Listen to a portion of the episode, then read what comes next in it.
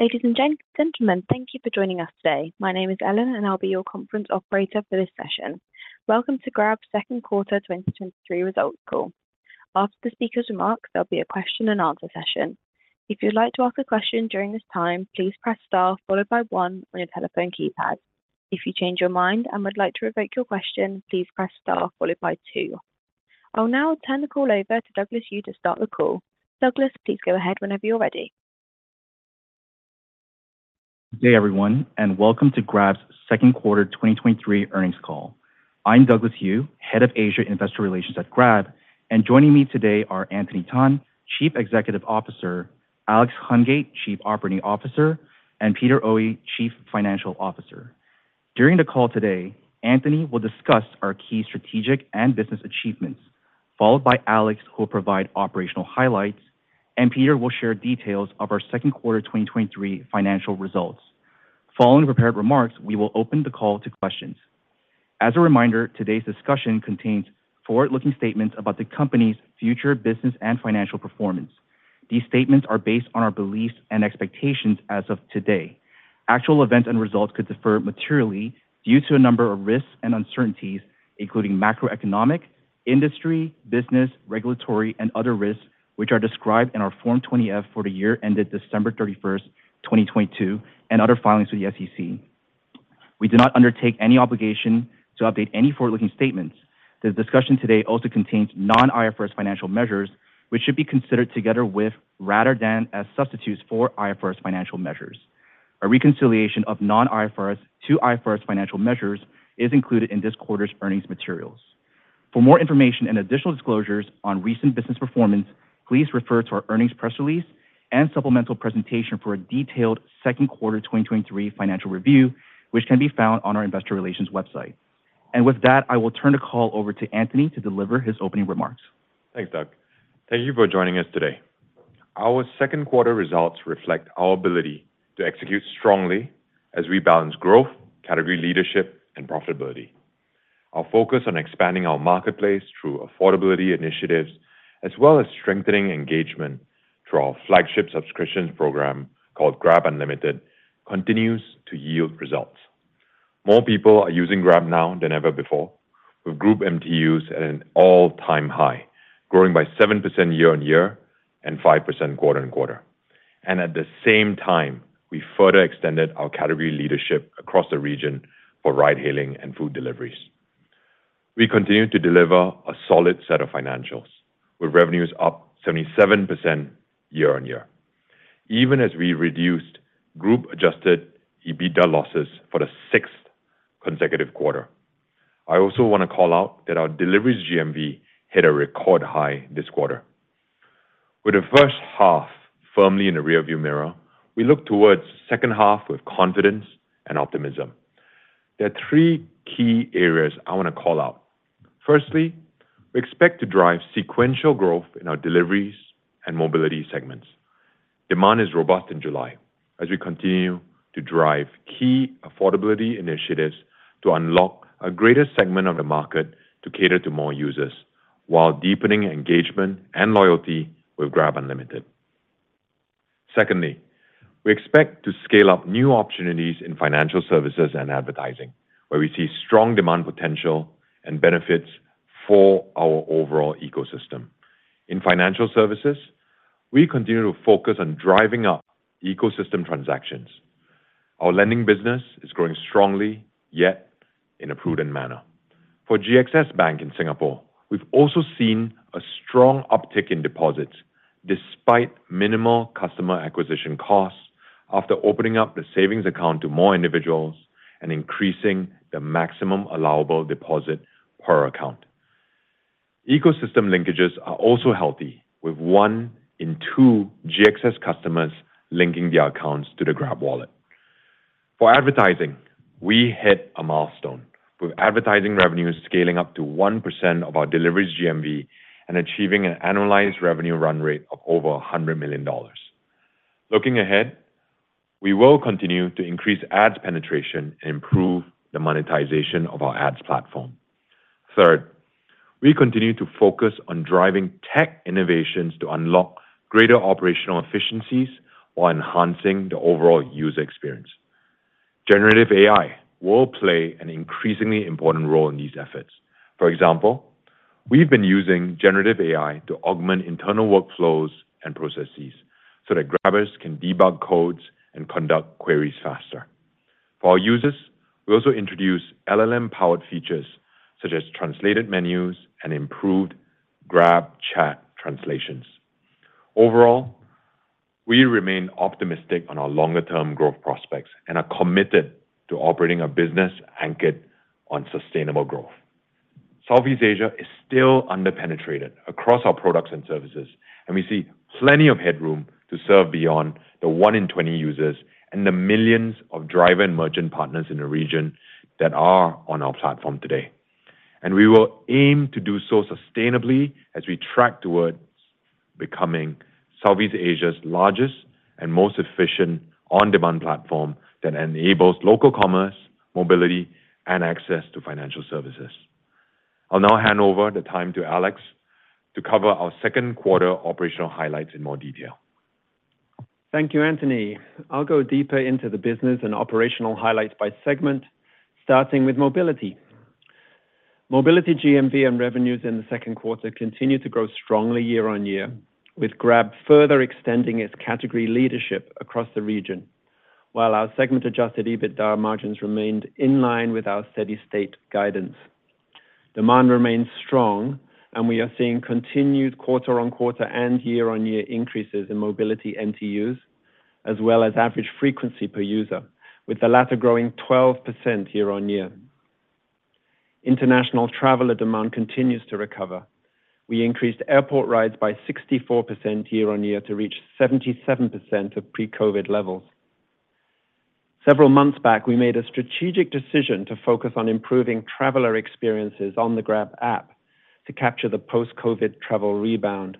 We rolled out guest browsing and traveler homepages and continue to see meaningful traction from our partnerships with WeChat, Alipay, and Kakao. Domestic demand also further normalized across our markets, with mobility GMV now 85% of pre-COVID levels. When we compare mobility GMV levels between second quarter 2023 and the same period in 2019, several of our core markets, such as Malaysia, Singapore, and Thailand, have either reached or surpassed these levels. To support this growth in demand, we continue to focus on improving driver supply. In the second quarter, monthly active driver supply increased by 10% year-on-year, with supply levels now at 84% of pre-COVID. We also announced the signing of an agreement to acquire 100% of the shares in Trans-Cab, Singapore's third-largest taxi operator. This could further supplement our supply base in Singapore upon the expected completion of the deal.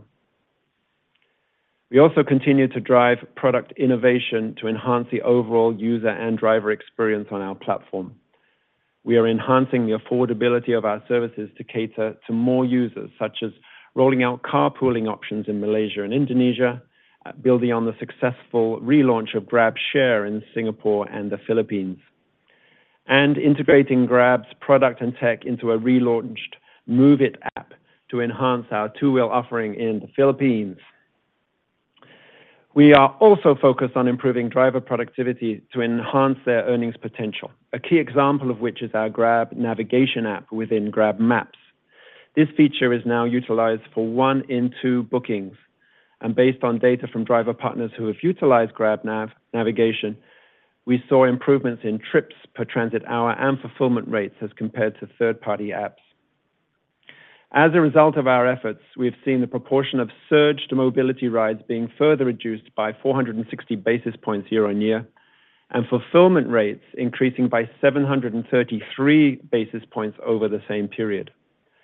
Driver earnings per transit hour also increased by 9% year-on-year and 4% quarter-on-quarter, while quarterly retention rates of our active driver partners is healthy at 90%. Over the rest of this year, we expect to drive a continued increase in demand from travelers and local commuters. As such, we reiterate our expectations for mobility to exit 2023 at pre-COVID GMV levels, while we maintain segment-adjusted EBITDA margins at our steady state. Now, moving on to deliveries. Last quarter, there were questions about the growth prospects for deliveries. We said that we expected a rebound in growth in the second quarter, with continued sequential growth in the second half. We are pleased to report that deliveries GMV grew 10% quarter-on-quarter to reach an all-time high, while at the same time, we continued to expand our segment-adjusted EBITDA margins. The year-on-year growth was the result of two main initiatives. First, we focused on reducing our cost to serve and driving key affordability initiatives to better serve our users. To improve driver efficiency, we continued to enhance our batching technology and expanded just-in-time allocation to more markets to further reduce driver wait times when picking up orders at merchants. For the quarter, trips per transit hour for our driver partners further increased by 8% year-on-year, while driver wait times at our merchant partners reduced by 52% year-on-year. Second, we continued to deepen engagement with our user base, primarily through Grab Unlimited, our subscriptions program. Grab Unlimited subscribers have grown to account for approximately one-third of deliveries GMV in the second quarter and spent 3.8 times more on food deliveries than non-subscribers. Grab Unlimited subscribers also had average retention rates that were approximately two times higher than non-subscribers over the first half. In addition, in Malaysia, the Jaya Grocer loyalty program has been a key lever in improving customer retention and engagement. In June, members of the loyalty program represent 36% of the total customer base and on average, spent 1.4 times more than non-members. For our merchant partners, we continue to focus on deepening engagement levels and helping them increase their earnings potential. As our marketplace grows, so do our merchants, and we are pleased to see that the median earnings for our deliveries merchants increased by 5% quarter-on-quarter. We've also announced the beta launch of GrabFood Dine-In across several markets, providing our merchant partners with the ability to cater to our users' dine-in, self-pickup, and delivery needs within a single platform. For users, Dine-In allows them to pre-purchase dine-in vouchers, view restaurant menus and consumer reviews, as well as book rides to restaurants. Looking ahead to the third quarter, we expect to drive further GMV growth to achieve yet another quarterly record high, and we expect to drive growth sequentially into the fourth quarter as well. In fact, I can share with you now that our performance in July continues to be robust, with deliveries MTUs at its highest point this year and GMV growing uh, month-on-month and year-on-year. So we are optimistic on growth. At the same time, we are driving this growth in a sustainable manner as we progress towards our steady state margins of 3%+ plus for deliveries. Next, on to financial services. During the quarter, revenues grew year-on-year and quarter-on-quarter as we executed our strategy to focus on platform for both payments and lending. 43% of our financial services revenue was generated by Grab's lending activities. Total loan disbursements grew 47% year-on-year. We focused on lending to our own ecosystem, where we have deep data insights to better manage and control credit costs while providing positive uplifts to our ecosystem. I'm also pleased to share that regulators allowed our digital bank in Singapore, GXS Bank, to increase total deposits. So in July, GXS increased the maximum deposit amount for individual savings accounts to 75,000 Singapore dollars from 5,000 prior. And at the same time, we opened up the GXS savings account to more eligible individuals in Singapore. As a result, we've seen a strong uptick in deposits with minimal to no customer acquisition costs, and at current levels, we are able to adequately finance our loan book. Furthermore, ecosystem linkages are healthy, with one in two GXS users linking their GXS accounts to Grab. While we have reduced segment-adjusted EBITDA losses year-on-year on the back of cost savings in GrabFin, we did record a slight increase in losses quarter-on-quarter. This was mainly driven by an increase in digibank investments, consistent with what we had shared during our Investor Day last year, where we expect digibank losses to peak in 2023, this year, before reducing to reach breakeven by 2026. For GrabFin, our spend was flattish quarter-on-quarter, with the increase in variable expenses attributed to a higher cost of funds to support platform payments, being offset by further savings in overhead expenses as we improved operational efficiencies. Finally, on our enterprise and new initiative segment. Year-on-year revenues nearly doubled, while segment adjusted EBITDA also tripled. The strong performance was attributed to advertising, underpinned by our efforts to increase advertising penetration among our merchant partners and to improve monetization. So we hit a new milestone in the second quarter with advertising revenues, as Anthony mentioned earlier, comprising around 1% of our deliveries GMV and attaining an annualized revenue run rate of more than $100 million. We remain confident in our advertising services and in driving value uplifts for our merchant partners and other top brands.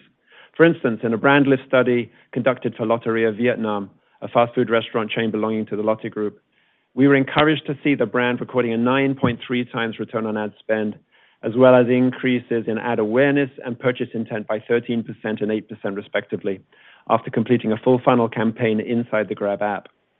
In another example, Amazon Singapore ran a campaign with GrabAds during Black Friday, which resulted in a unique reach of 1.8 million users in Singapore, along with a 16% increase in ads awareness.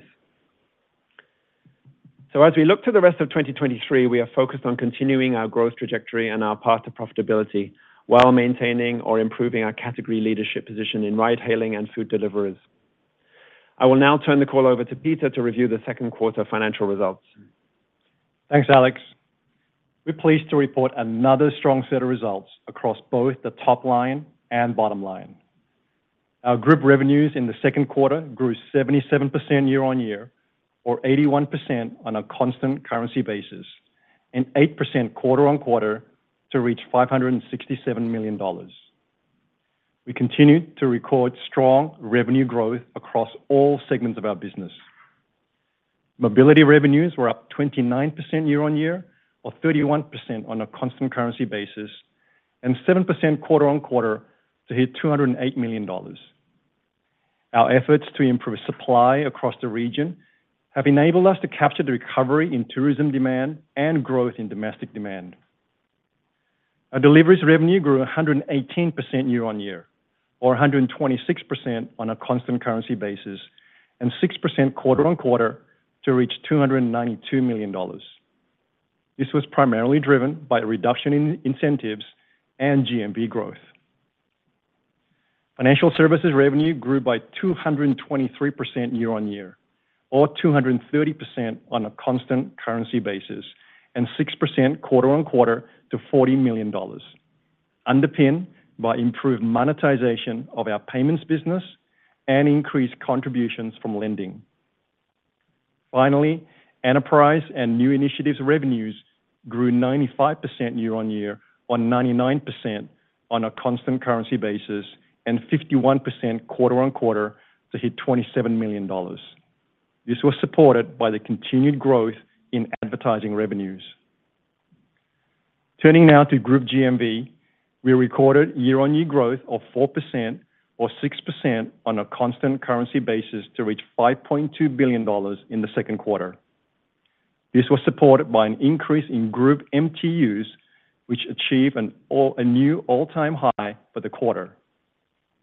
Our on-demand segments of mobility and deliveries recorded GMV growth of 11% year-on-year, or 14% on a constant currency basis.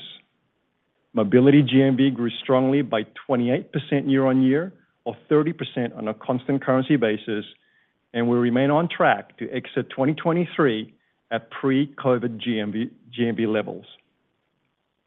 Deliveries GMV bounced back towards growth and saw an increase 4% year-on-year, or 7% on a constant currency basis to $2.6 billion. This was also a new record for our deliveries GMV. Moving on to segment adjusted EBITDA. Total segment adjusted EBITDA was $172 million in the second quarter, improving from a negative $19 million in the same period last year.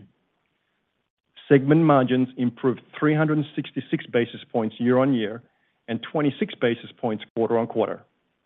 We continue to deliver reductions in total incentives as a percentage of GMV, which declined to 8% in the second quarter from 10.4% in the same period last year.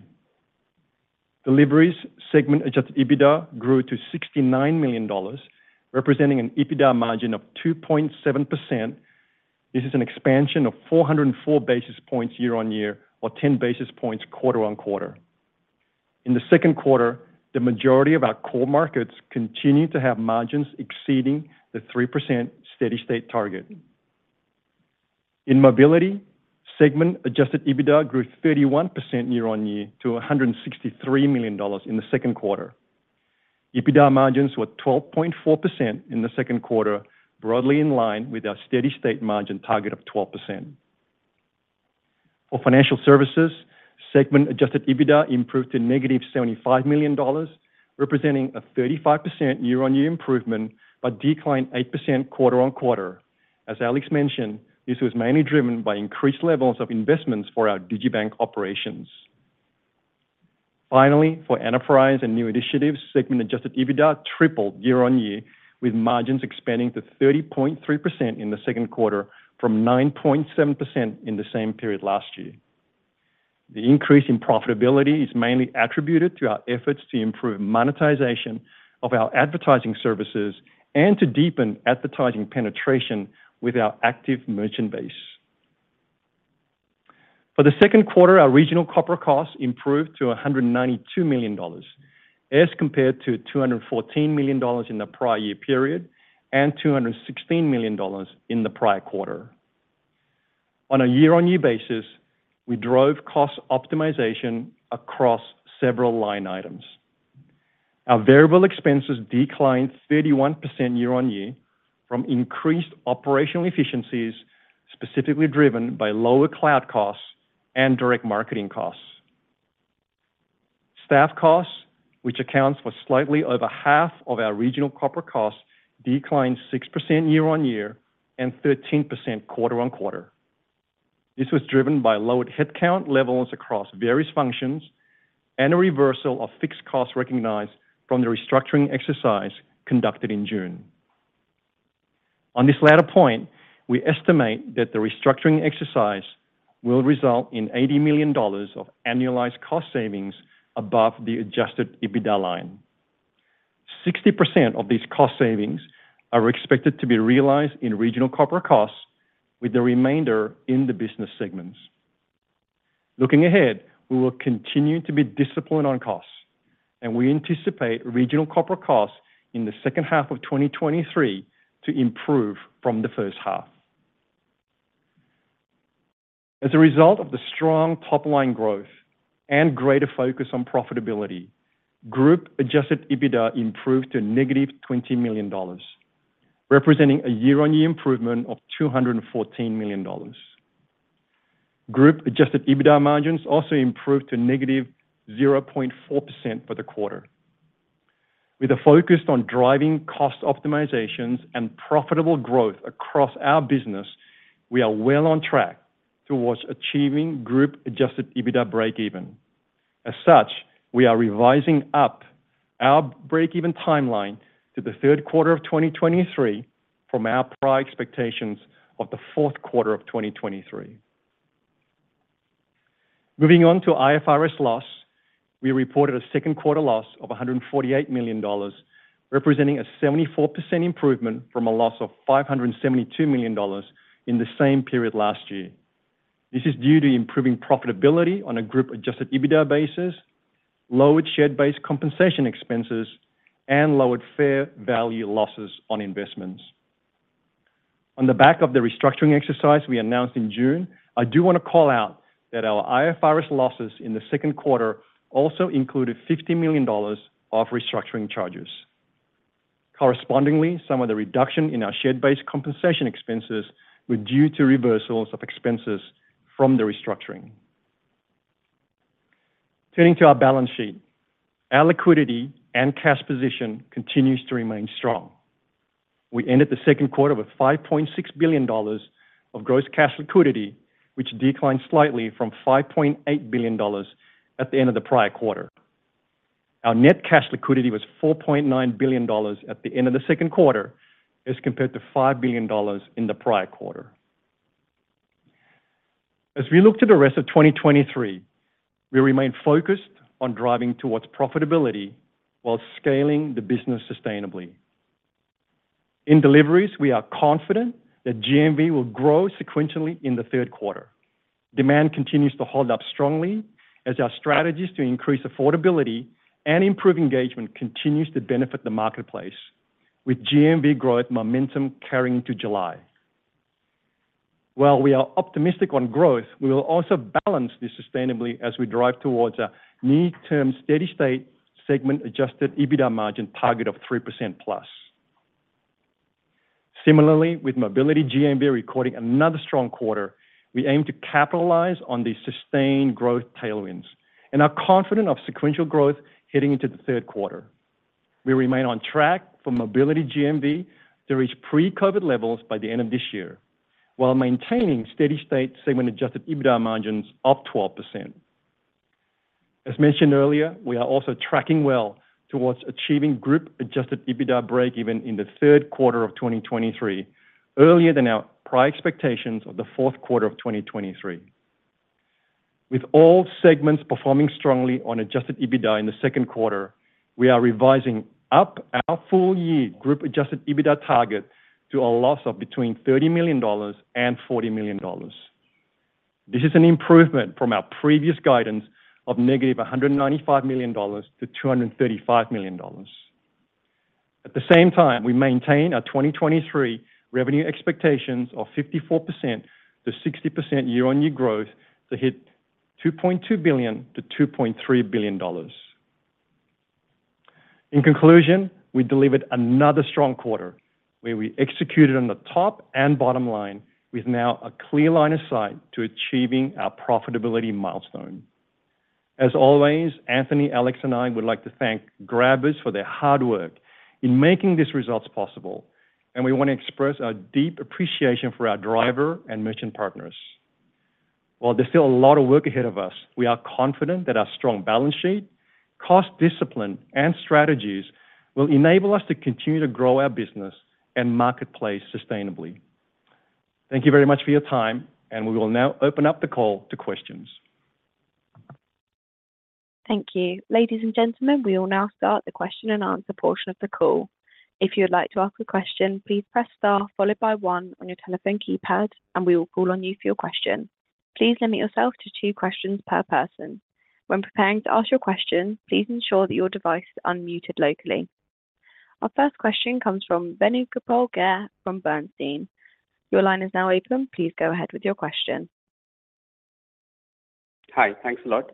Uh, firstly, congratulations on a good quarter, and uh, and thanks for the very detailed opening remarks. Uh, so quite a few of the questions do get answered. I still have two broad questions. Firstly, on food delivery, I was curious to know, given that we have seen, you know, growth in this quarter, and I think the commentary also appears to be, you know, fairly decent. Wanted to understand that what is primarily driving this growth? How much of it is actually basket size driven? And also on the profitability side of the food delivery uh, segment, I wanted to understand the broad uh, thought process and sustainability of that, given that we haven't really seen any uh, market consolidation yet in the sector. You know, and then, and my second question is on your digibank GXS, with now having done a full-fledged launch in Singapore, when do we really expect it to start uh, incrementally contributing to profits? Um, and also I was curious to know that with uh, the interest rates being offered on deposits, last I saw was, uh, I think about 2.48% or 2.4%, which is actually quite low compared to the normal banking system. Are we able to gather deposits? And what is the broader plan with respect to lending products around this? Any update on that would be great. Thank you.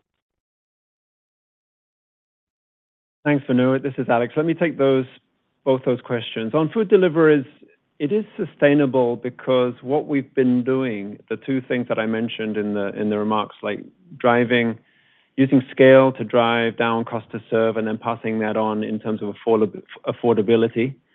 Um, and then the second part about deeper engagement, particularly using Grab Unlimited. Both of those are sustainable. We think they're working well, And given that we're we're barely penetrated, you know, into single-digit penetration of the Southeast Asia market at this point, we think there's plenty of growth upside for us to continue to with that same strategy.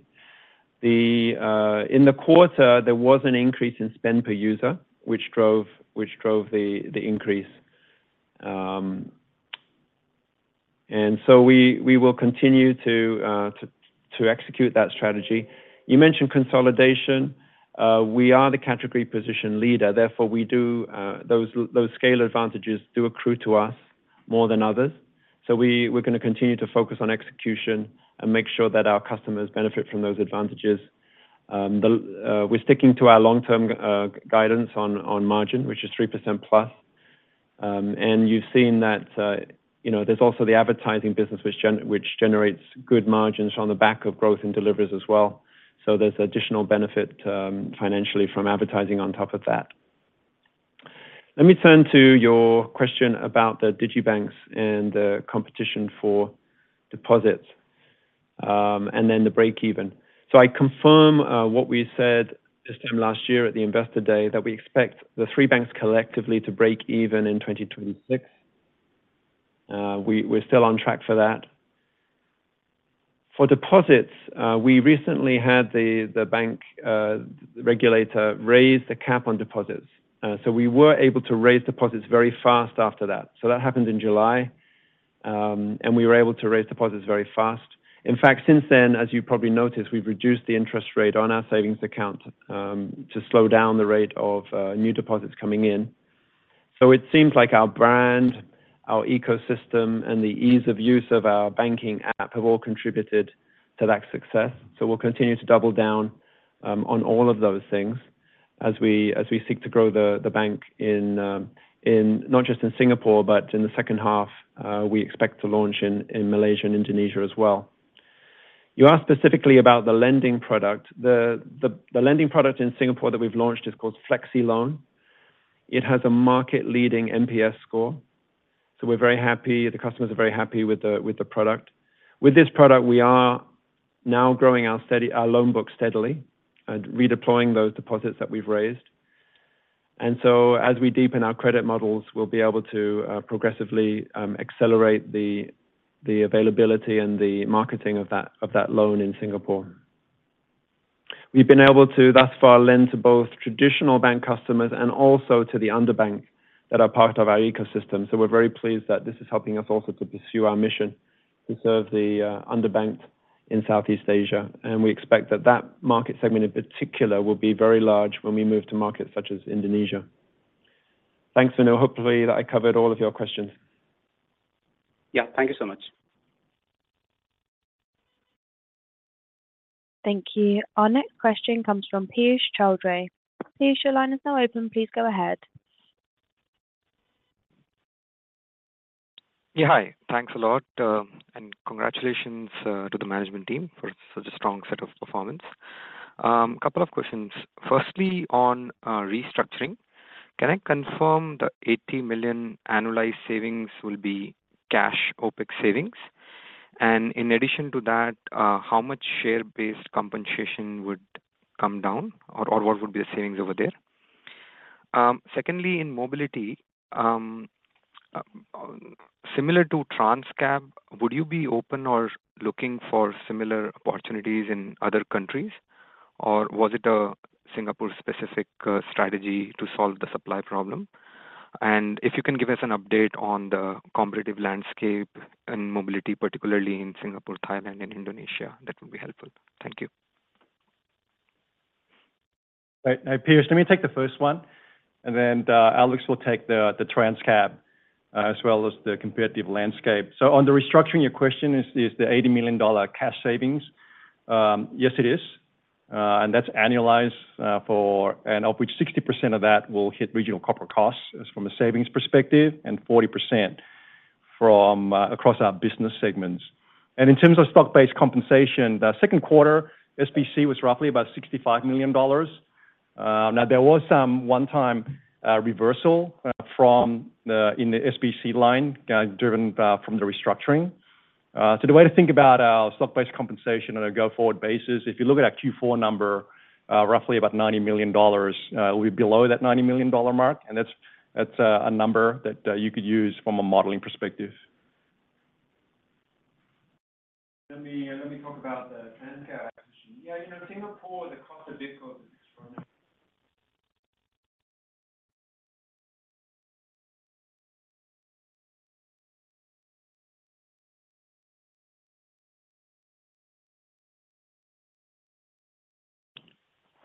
Hi, sorry, we can't hear you. Yeah, just let me pick up on your question on Transcab. Can you hear me? So, uh, uh, we are interested in leveraging um, the taxi license to drive down our cost to serve. So Singapore cost of vehicles is very high, as you know, and there is an advantage to taxi license holders that they can purchase at a lower COE. That will allow us to keep on doubling down on affordability and reducing cost to serve in Singapore. Um, so those special circumstances in Singapore make this a particularly attractive proposition. Um, um, it's not that we would be closed to other such transactions, but we have a very high bar on M&A in general, and so, uh, you know, it would have to be a very attractive acquisition to reproduce the kinds of strategic synergies that we saw in the Transcab um, situation. Um, competitive landscape, uh, let me pick that up for you. You asked about Singapore, Thailand, Indonesia in particular. Um, I would say that it's the same playbook that we talked about for deliveries in many ways, because, we're seeing meaningful regional scale across all markets, and we're able to translate that, using some of the great tech tools that we've built into better reliability and better affordability. No silver bullets, but just a whole bunch of really powerful uh, tech capabilities, uh, which is creating advantages using machine learning, large language models, like Anthony was saying earlier, to help us serve customers better. Um, and that means that we are we are improving our category position even further in mobility in markets like Singapore, Thailand, and Indonesia. Um, so we'll continue to double down on that execution strategy because we think there's there's more to go and more customers to serve.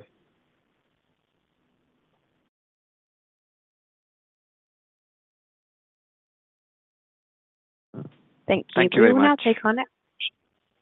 We will now take our next question from Pang Vitt from Goldman Sachs. Pang, your line is now open. Please go ahead when you're ready. Sure. Thank you very much for the opportunities, and good evening, the management on the call. Two questions from me, please. Firstly, I noticed from the market trends that your market share for the on-demand services has improved considerably in the quarter, especially in Indonesia, GMV holding up stronger than peers, while you also managed to deliver a margin expansion on a sequential basis. Can you share with us what have you done differently than your peers to achieve this? Are you planning to continue to expand your market share, or will you try to expand your margins now? That's question number one.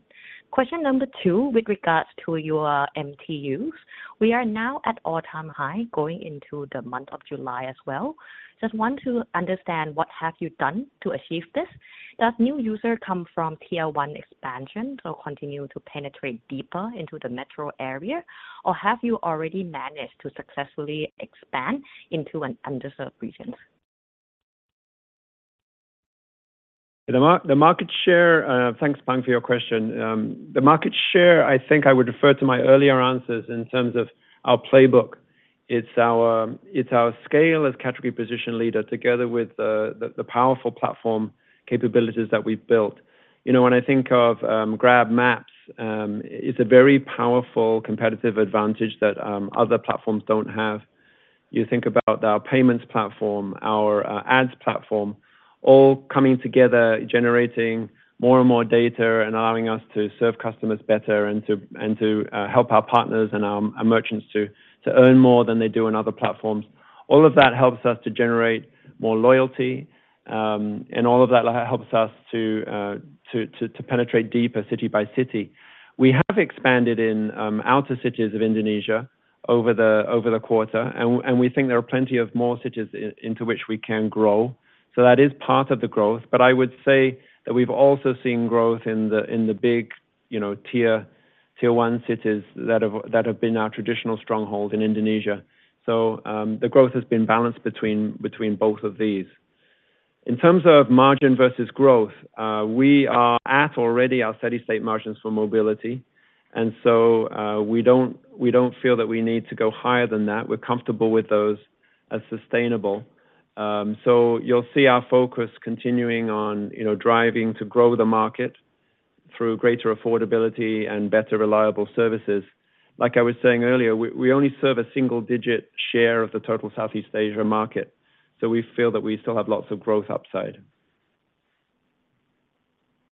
The MTUs um, are at an all-time high. We are confident that the affordability push is the main driver of that. So, um there are there are plenty of untapped segments, both in the large cities and in the outer cities, that that um that we haven't been able to penetrate because, you know, up until now. So we feel like affordability is really gonna help us to continue to grow MTUs. So there's no there's no magic to that. Again, it's more of the, you know, improving reliability and affordability city by city and really pushing through optimized marketing. Not so much the promotion side. You can see we've refined our promotions even further and continue to optimize in this quarter as we have over the last um, 18 months uh, quite consistently. So we've been able to do more of that. But this time it's more about everyday um, low pricing and making our services more affordable, getting people to make them part of their daily routines. Yeah. I'll comment uh, beyond just the shorter term MTUs, the longer term. Uh, Alex is completely right. It's not just uh, one or two silver bullets. We're looking at many 1% uh, improvements, whether it's in affordability, whether it's in reliability, whether it's in better fulfillment. And we've seen that this multi-prong approach of fundamental investments into the basic, most fundamental, you know, 1%, and many of these has helped us Uh, really become the most reliable and go-to choice. Uh, longer term, we are seeing uh, this multi-prong approach across services. So as we evolve the services, whether it's saver deliveries, whether it's carpooling options, we're seeing it reaches a broader range of users. Then you alluded just now as well, Pang, to the outer city expansion. You're right. Now, with more affordable services, we can reach better, and we have better product market fit to outer city. But how do we do it? We as we are driving cost, we're passing that savings on to our consumers. And then it's not just that. We also looked at increasing our product offerings and lending within the financial services segment, and that really helps uplift our ecosystem partners. So all that, plus this constant product innovation on affordability and reliability, has given us that long growth, uh, while even margin expansion is taking place. More engagement, more loyalty, as Peter uh, talked about as well. So we are actually confident. We see still a large TAM. We see tremendous headroom to grow. We see, given our power of our ecosystem and scale of our platform and a multi-prong approach, we're gonna grow that user base. Thank you. Thank you. Our next question comes from Thomas Chong from Jefferies. Thomas, please go ahead whenever you are ready. Hi, uh, good evening. Thanks, management, for taking my questions, and congratulations on a very strong set of results. Uh, my question uh, first is about um, the macro environment. How is management looking into the macro trend coming into the second half?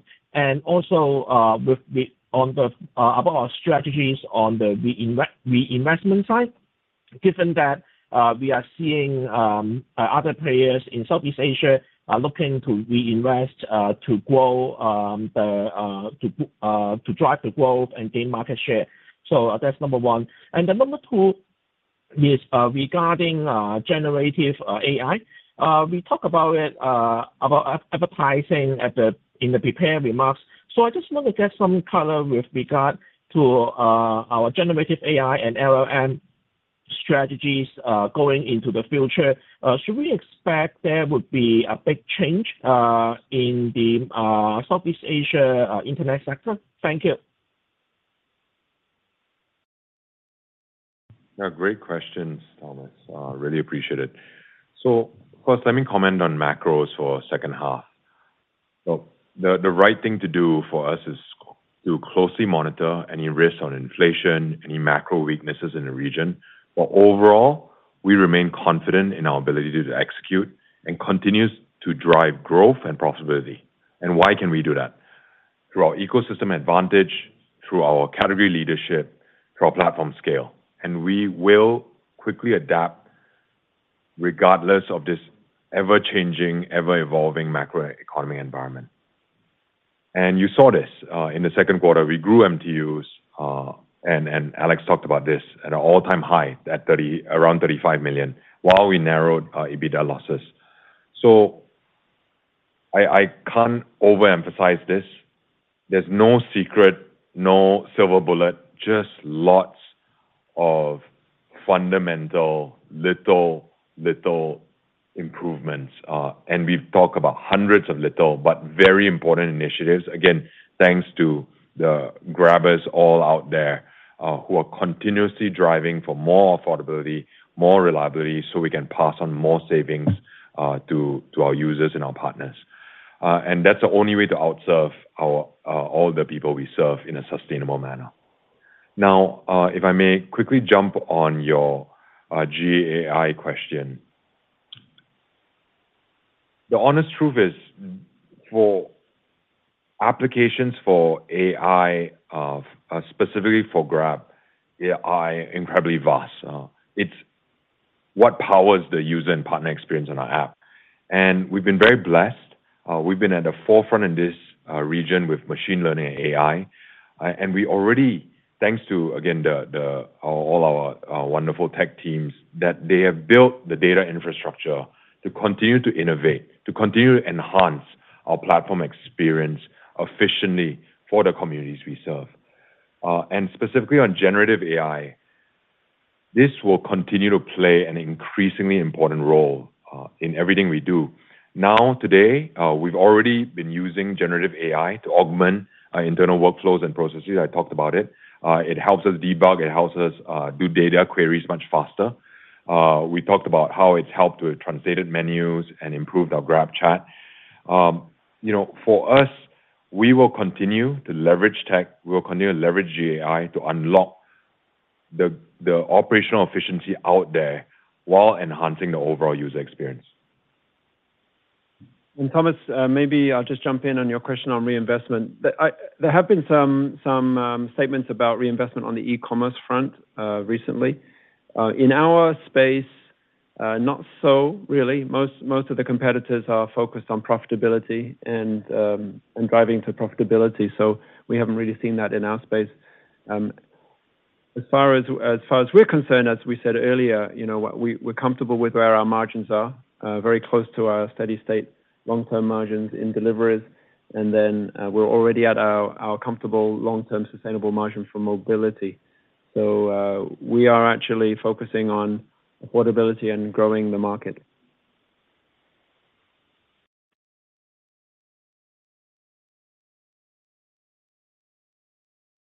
Thank you. Thank you. Our next question comes from Alicia Yap from Citigroup. Alicia, please go ahead. Your line is open. Hi, um, thank you. Good evening, management. Thanks for taking my questions, and also congrats on the solid results. I have two quick questions. Um, number one, um, if management can share a bit color on the advertising business in terms of, uh, for example, the numbers of paying advertisers that we have, and what are the industry vertical that we're able to attract, uh, and contribute to the growth? Um, and then also on the medium term, uh, what is the GMV, a percentage of GMV, of this ad revenue that you expect could reach? Um, and then second question, quickly, um, given all these improving uh, GMV growth and also outperformance in revenue, uh, just curious, um, that why management decided to keep the full year revenue target unchanged, uh, or is it just trying to be more conservative or leave a little bit room? So any colors on that would be appreciated. Thank you. Thanks, Alicia, for your questions. Let me take the advertising one. Yeah, the advertising performance is one of the highlights of the quarter. Um, you know, uh, we are now at 1% of GMV for advertising, and we've done that by pushing our self-serve tools out to the very large long tail of merchants that we serve across the region. We're still, we're not disclosing how many we've reached, but we're still, I can tell you, at a very low penetration rate, so there's lots of upside that we can generate by uh, continuing to um, push those tools out. We know that the ROAS that we can create, um, as I mentioned, some of the case studies earlier, is very attractive. Um, and we're also improving the tools within that self-serve capability uh, further as well, so that will help us. So far, we focus primarily on endemic advertising. You asked about the segments uh, that we're focusing on. So endemic advertising, meaning the um, F&B merchants driving demand within the ecosystem. Uh, we can do further endemic advertising uh, within the mobility side um, and potentially other verticals like financial services. So that's yet to be tapped, which will help us to grow a deeper penetration of GMV. Um, and then, as I mentioned, within food itself, we can also uh, penetrate further. We do also serve brand advertisers who are not endemic on the platform. So these are brand owners. You can see them, uh, you can see the, you know, the selection as you use the Grab app. Uh, for those, we can't close the loop on the advertising, so we can't show them the performance of the ad that they place like we can for the endemic advertisers. Um, but we still have a very attractive audience for them, so they'll go into our digital audience, you know, for the reach and for the uh, first-party uh, ability to reach first-party authenticated users um, on the platform. So we're also attractive for them. Uh, for that audience, you know, it's almost unlimited because they're actually targeting the demographic and the reach, so there's no particular constraint in terms of which segments, when we have advertisers across a wide range from FMCG to auto, consumer goods, et cetera. Alicia, on your revenue question, um, that's right. Yeah, we're maintaining our 2023 revenue guidance. Um, and if you look from a year-over-year growth, uh, it's about a 54%-60% year-on-year growth on a headline basis. Um we're seeing good traction on the revenue front. Uh, July was also strong for us. Uh, what I can say is we'll continue to Um, update uh, as we need to, but we're at this stage, we're maintaining our revenue guidance. Uh, we are looking uh, strong, and we're probably gonna be ending up probably at the upper end of the range, and that should give you uh some some color and perspective on how we're tracking. Okay. Thank you. Thank you. Our next question comes from Mark Mahaney from Evercore. Mark, your line is now open. Please proceed with your question. Okay, thanks. I'd like to ask about Grab Unlimited and then about incentives. On Grab Unlimited, how do you think, what's your framework for figuring out how big you think the Grab Unlimited base could be, the subscriber base, uh, could be? Like, um, are there regions where you see the Grab Unlimited customers as, you know, 30% or 50% of total users? How do we know how big that segment can be? And then on incentives, what I want to ask is, where do you think incentives can go long term? I know they've come down nicely year-over-year in almost every segment, although not in mobility. So just overall, as a company, where do you think uh, incentives can go if they're at 8%-ish, 8% now? Does that trend to 7 or 6 or 5% long term? Is that what you want to do? And then just uh, uh, explain why the mobility incentives kind of ticked back up uh, this quarter, at least on a sequential basis. Thank you very much. Well, thanks, Mark. Let me take the Grab Unlimited question. Grab Unlimited is successful financially for us, for two reasons. One is it drives retention, significantly drives retention. Of course, uh, when we run the long-term value models, that's one of the biggest drivers of uh, value for the platform. Um, and then the other thing is it drives the um, GMV for customer further, so people spend more once they're in the program. There's a third lever, which is that um, it allows us to reduce the amount of promotion money, Uh, which is spent on uh, promotion hunters, people that aren't really interested in loyalty. They'll just skip from promotion to promotion. So it allows us to filter those out as well. So net-net, it's an important driver of profitability. Um, we don't believe that it's right for everybody, uh, so we don't have a target of 100% penetration. As you heard earlier, we're something like a third of the of the GMV now, so it's quite highly penetrated. There are some countries which are higher than that and some which are lower because they started at different different times in the in the rollout. Um, but uh, it would be hard to see this uh, representing the majority of our customers. Um, so, uh, as it starts to grow, there are plenty of ways in which we can tweak it, the value packages that we offer, the subscription price that we offer, in order to manage the, um, you know, the loyalty and the retention uh, that we're seeking to achieve without impacting our ability to uh, target all segments.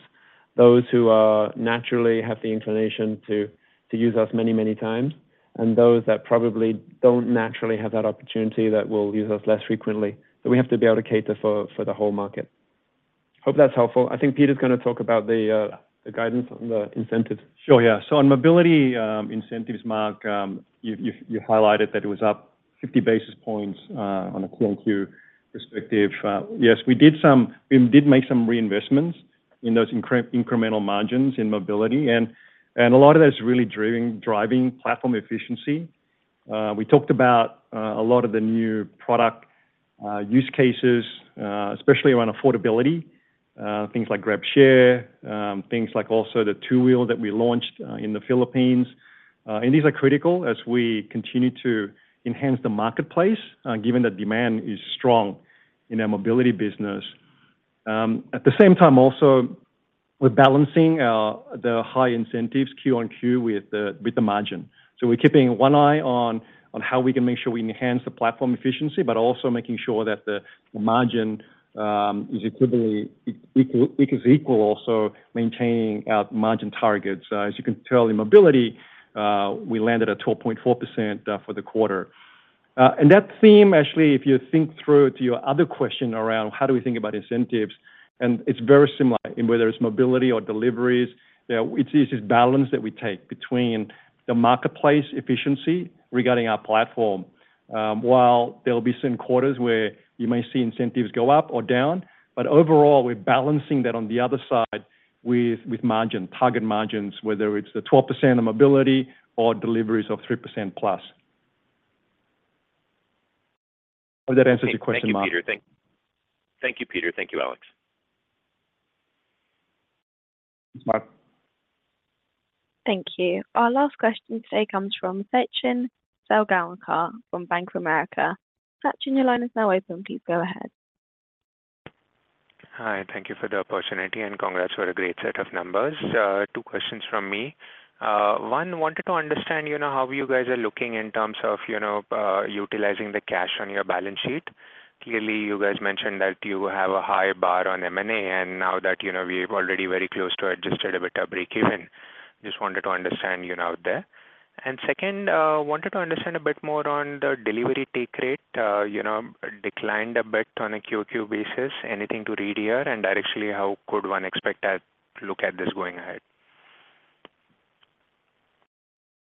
Sure, Sachin. Uh, let me take both questions. Um, so on on the cash position, as you can tell, we always take a very prudent approach in terms of how we deploy our capital. Um, as Alex mentioned earlier, we do have a very high hurdle rate when it comes to deploying our capital. Um, so we won't do a particular transaction unless there's a high degree of conviction, and also how it can enhance um, the long-term shareholder value. Uh, so we'll continue to take that approach when it comes to maintaining our capital allocation framework. Uh, we'll be prudent. Uh, cash preservation is also critical and important for us, Um, and that high hurdle rate will continue to be maintained. Um, in terms of take rate, look, there's not a lot to read into it. Uh, our take rate continues to be strong. Uh, there's obviously different mixes um, in terms of how a take rate can fluctuate from quarter-on-quarter, but overall, there was no uh, no big swings, and we're on track. Got it. And sorry, just a small, uh, you know, clarification I wanted to, you know, uh, get.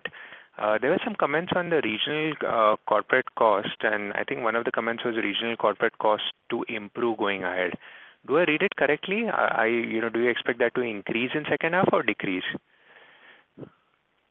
What I said was the regional corporate costs will be lower in the second half versus the first half. Got it. All right. Thank you. Thanks, Sachin. Thank you. This now concludes our question and answer session. I would now like to turn the conference back over to Peter for any closing remarks. Uh, well, thanks, everyone, for taking the time uh, to join our call today. If you still have questions, please feel free to reach out to our investor relations team, or you can visit our investor relations website. Great. Thank you, everyone. Thank you. Thank you. This concludes Grab's second quarter 2023 earnings conference call. Thank you for your participation. You may now disconnect your line.